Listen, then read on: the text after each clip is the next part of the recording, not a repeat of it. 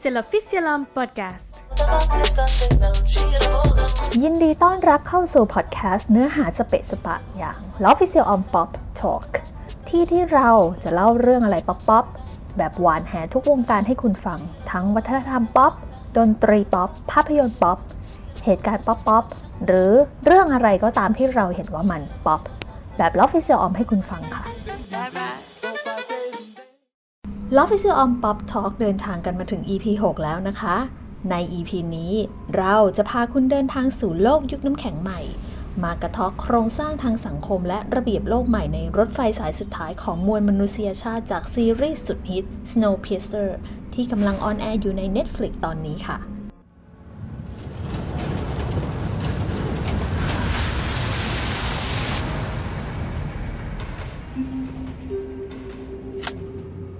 Attention all passengers.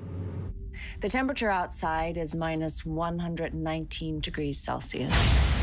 We are six years, nine months, and 26 days from departure. ขอเกริ่นถึงประวัติซีรีส์กันสักนิดนึงนะคะ กว่าเราจะได้ชม Snowpiercer ฉบับซีรีส์เนี้ยจะต้องทิ้งช่วงจากหนัง ที่ว่าไปแล้วก็ดัดแปลงมาจากกราฟิกโนเวลเรื่อง Le Transpersonnage ของประเทศฝรั่งเศสนานถึง 7 ปีด้วยกันค่ะ แม้ตัวซีรีส์จะได้พี่บองจุนโฮ จากฉบับภาพยนตร์สุดฮิตมาทำหน้าที่อำนวยการสร้างบริหาร แต่ก็ต้องประสบปัญหาด้านความคิดสร้างสรรค์ถึงแนวทางการดำเนินเรื่องราวให้แตกต่างจากฉบับภาพยนตร์ออกไป มีการเปลี่ยนผู้จัด ปรับแก้บทและยกเครื่องถ่ายทำตอนไพลอตใหม่ จนได้ออกมาเป็นซีรีส์ที่เราได้ชมกันมาถึงตอนนี้แล้วล่ะค่ะบางคนอาจจะชอบ บางคนอาจจะไม่ชอบ ซึ่ง Snowpiercer เนี่ย ก็เป็นเรื่องธรรมดาของการดัดแปลงผลงานที่มีชื่อเสียง และมีฐานแฟนคลับดั้งเดิมอยู่แล้วนั่นแหละค่ะ แต่ก็ปฏิเสธไม่ได้นะคะว่าประเด็นที่ซีรีส์เรื่องนี้นำเสนอนั้นนะก็มีความน่าสนใจไม่แพ้ฉบับภาพยนตร์ค่ะ เราไม่หยิบประเด็นดั้งเดิมของภาพยนตร์อย่างเรื่องชนชั้น และประเด็นอื่น ๆ มาพูดคุยกันใน EP นี้กันเถอะค่ะ Snowpiercer is all that's left of the world. Mr. Wilford runs our train based on three principles. Can I borrow you for a second? Work. honor อันดับแรกเราขอพูดเรื่องประเด็นคลาสสิกอย่างชนชั้นกันก่อนนะคะ อย่างที่เราเห็นในซีรีส์ค่ะ ก็มีผู้โดยสารชั้นที่ 1 ที่ 2 แล้วก็ที่ 3 แล้วก็พวกท้ายขบวนอยู่ร่วมกันบนรถไฟค่ะ แน่นอนค่ะว่าชนชั้นบนก็มีอำนาจ และเสียงดังกว่าคนชนชั้นอื่น ๆ ยิ่งเป็นคนท้ายขบวนเนี่ยสภาพความเป็นอยู่เลวร้ายกว่าพลเมืองชั้น 2 เข้าไปอีก แน่นอนค่ะ เราต้องไม่ลืมว่าผู้คนที่อยู่ท้ายขบวนเหล่านี้เนี่ยลักลอบขึ้นรถไฟกันมาจริง ๆ แต่ก็ไม่ได้หมายความว่าพวกเขาเนี่ยสมควรที่จะต้องมีสภาพชีวิตความเป็นอยู่ที่โกโรโกโซและต่ำต้อยขนาดนั้น นอกจากนี้เนี่ยด้วยสภาพความเป็นอยู่เช่นนั้นเนี่ยก็บีบบังคับให้คนท้ายขบวนเหล่านี้เนี่ยต้องควักหัวใจคนตายมากินเพื่อประทังชีวิตกันมาแล้ว ในขณะที่คนชนชั้นบนเนี่ยได้กินอาหารดีๆ เหลือทิ้งเหลือคว้างในห้องอาหารหรูๆค่ะ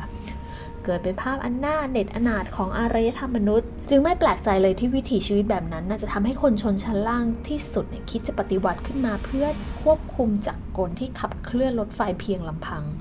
แรงของพวกท้ายขบวนนั้นไม่เพียงพอต่อการเปลี่ยนแปลงหรอกค่ะแต่ใช่ว่าพวกเขาจะลุกคือได้ง่าย ๆ เพื่อทำการปฏิวัติแล้วขึ้นไปยังเครื่องจักรด้านหน้ารถไฟ เพราะจากท้ายขบวนเป็นต้นขบวนมีความยาวถึง 16 กิโลเมตรค่ะ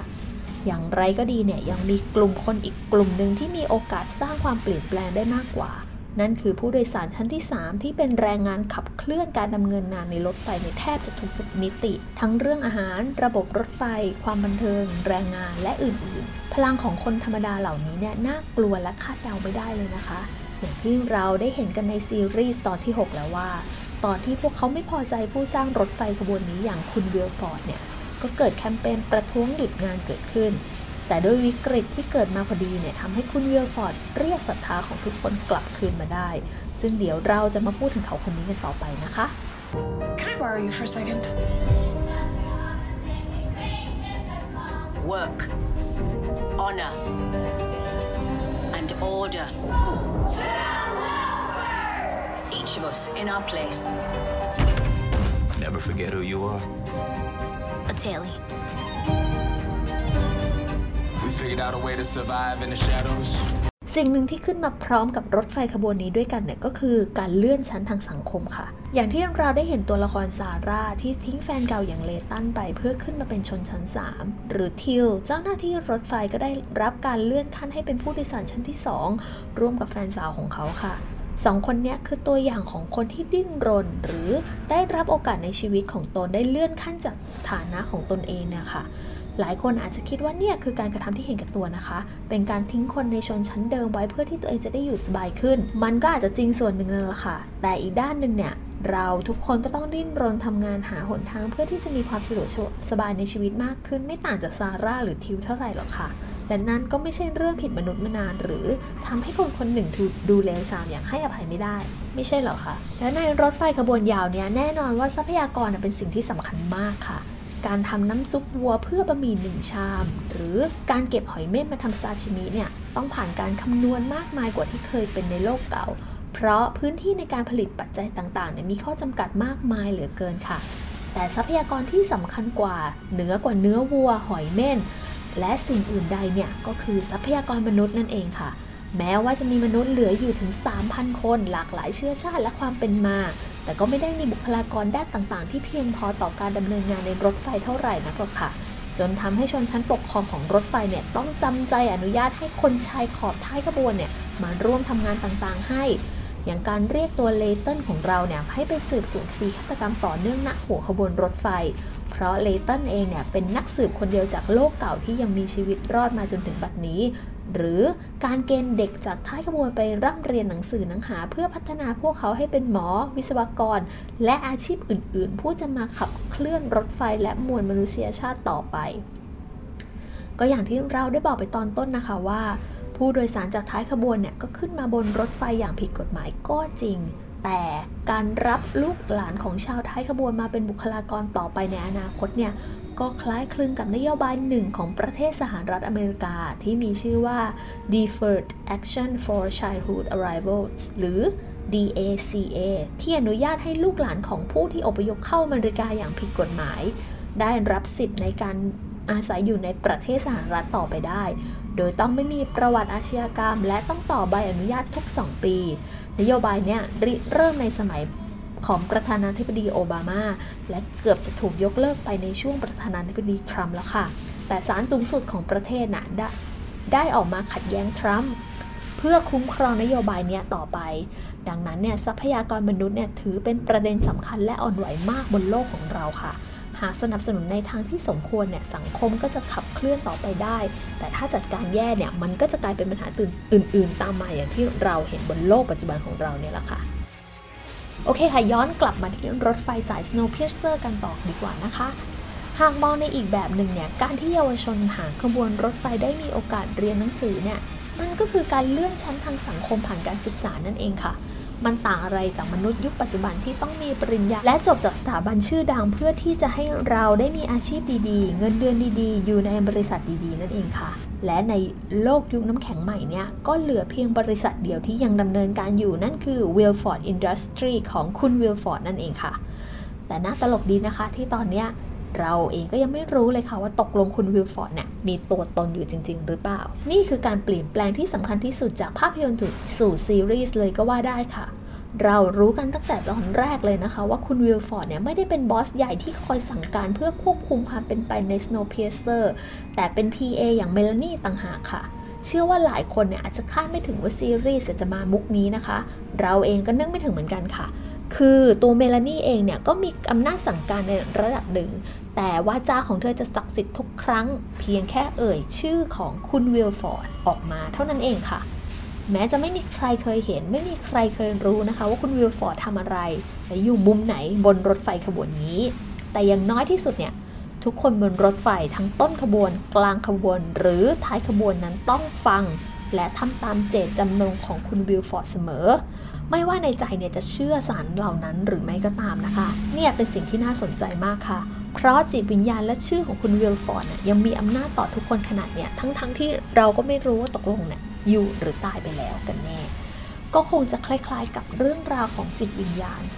อของแบรนด์เปอร์โยที่หนังสือเซเปียนส์ได้กล่าวไว้ในบทนำว่า ถึงแม้ว่าคุณอามอง เปอร์โยเนี่ยจะไม่ได้อยู่บนโลกนี้ต่อไปแล้วในฐานะบุคคล แต่นิติบุคคลที่ชื่อว่าเปอร์โยเนี่ยก็ยังคงโลดแล่นอย่างมั่นคงได้ในอุตสาหกรรมรถยนต์แม้ตัวผู้ก่อตั้งจะจากโลกนี้ไปแล้วกว่าร้อยปีก็ตามค่ะคำถามคือสิ่งที่สร้างให้คุณวิลฟอร์ดมีบารมีถึงเพียงเนี้ยได้คืออะไรกันแน่ มันคือคุณูปการของเขาที่สร้างรถไฟขบวนสุดท้ายของมนุษยชาตินั่นเองค่ะ จึงไม่น่าแปลกใจเลยนะคะ ที่ทุกคนยังอยู่ใต้อาณัติแห่งเจตจำนงและจิตวิญญาณของคุณวิลฟอร์ด โดยไม่มีใครคิดตั้งคำถามหรือมองออกว่าคุณวิลฟอร์ดไม่ได้อยู่บนรถไฟ จนกระทั่งเลตันเนี่ยได้ไขปริศนาออกว่าเมลานีรับบทเป็นคุณวิลฟอร์ดมาโดยตลอด แต่เมลานีเนี่ยก็อ่านเกมของเลตันออกจนต้องสั่งการให้เขาจำศีลในตู้ไป ตอนนี้นะคะโจซี่ก็พาเลตันออกมาจากตู้จำศีลได้เสียอย่างนั้นละค่ะ แล้วเจตจำนงและจินตนาการแห่งคุณวิลฟอร์ดจะสั่นคลอนแค่ไหนกัน เราต้องตามดูกันต่อไปนะคะ อีกประเด็นหนึ่งที่ซีรีส์นำเสนอไปพอสมควรนะคือระบบยุติธรรมใน Snowpiercer ค่ะ ตรงนี้มี spoil เนื้อหาของซีรีส์ในตอนที่ 6 ที่ 7 นะคะ เตือนไว้ก่อนค่ะ เราจะได้เห็นว่าก่อนหน้าที่จะเกิดคดีฆาตกรรมต่อเนื่องในรถไฟขบวนนี้เนี่ยดูเหมือนว่าจะไม่มีการให้ความสนใจแก่ระบบการสืบสวนสอบสวน และระบบยุติธรรมมากสักเท่าไหร่ค่ะ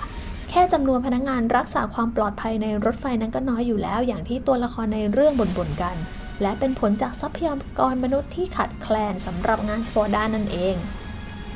แต่ก็น่าคิดเหมือนกันนะคะว่า คดีฆาตกรรมต่อเนื่องหั่นของลับเนี่ยคงจะไม่มีการสืบสวนและไต่สวนกันอย่างจริงจังเท่าไหร่นักหรอกค่ะ หากเหยื่อคนหนึ่งไม่ได้เป็นคนใกล้ชิดของคุณวิลฟอร์ด งานนี้คุณวิลฟอร์ดก็เลยต้องให้เลตันเข้ามาสืบสวนอย่างจริงจัง อย่างที่เราได้กล่าวไปก่อนหน้า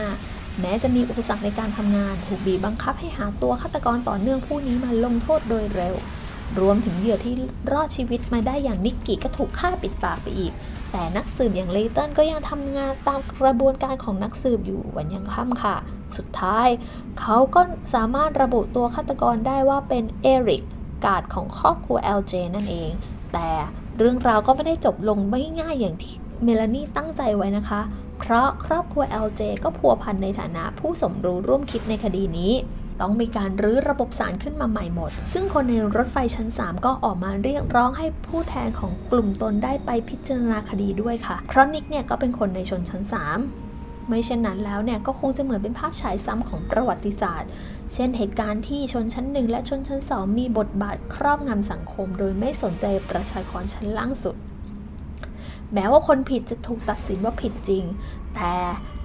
ครอบครัว LJ เนี่ยก็ไม่ต้องผ่านการลงโทษใด ๆ เพื่อที่ความลับของคุณวิลฟอร์ดจะไม่ถูกเปิดเผยออกมาค่ะ มันก็น่าเศร้านะคะที่โลกแห่งความจริงของเราเนี่ยสถานการณ์ก็ไม่ค่อยแตกต่างกับสถานการณ์ในซีรีส์สักเท่าไหร่หรอกค่ะ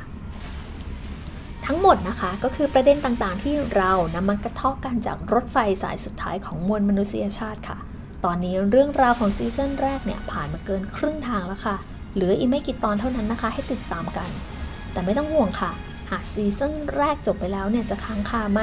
เพราะมีข่าวค่ะว่ามีการอนุมัติซีซั่น2 ออกมาตั้งแต่ตอนแรกยังไม่ทันออกฉายเลยค่ะ เชื่อกันเถอะค่ะว่าขอบเขตการเล่าเรื่องของ Snowpiercer เนี่ยจะต้องขยายยายออกมาอีกมาก ๆ แน่นอนค่ะ ก็คิดดูนะคะว่ามีตู้รถไฟตั้ง 1,001 ตู้เลยนะคะ มาพร้อมกับนักแสดงที่ตายในหนังบ่อยที่สุดของโลกอย่างชอนบีน ซึ่งเราก็ยังไม่รู้ค่ะว่าเขาจะมารับบทเป็นใคร และสุดท้ายตัวละครของเขาจะตายอีกหรือไม่ ก็ต้องรอดูกันไปยาวๆนะคะสำหรับตอนนี้เราขอลาไปก่อนค่ะ แล้วพบกันใหม่ใน EP หน้านะคะ See you next time. L'official Pop Talk.